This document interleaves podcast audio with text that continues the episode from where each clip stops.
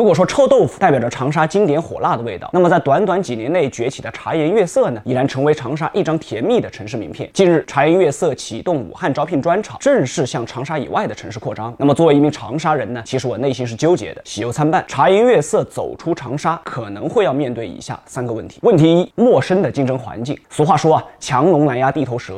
失去了长沙本土优势之后的话呢，茶颜悦色走出长沙，必将会要面对全国各地诸多茶饮的围剿。问题二。二饥饿营销的反作用，物以稀为贵，但长达六年时间的区域性饥饿营销呢，让外地人产生了过高的期望值。那么在真实体验之后，会不会觉得不过如此？之前的宣传啊，不过是营销和吹嘘，有可能会导致大面积的口碑反弹。问题三，山寨门店泛滥，因为之前啊，茶颜悦色只在长沙开店的这一点呢，已经成功的占领了消费者的心智，也成为了茶颜悦色的防伪标签之一。而此次放开之后啊，是否会导致山寨品牌遍地开花，对品牌形象造成损害？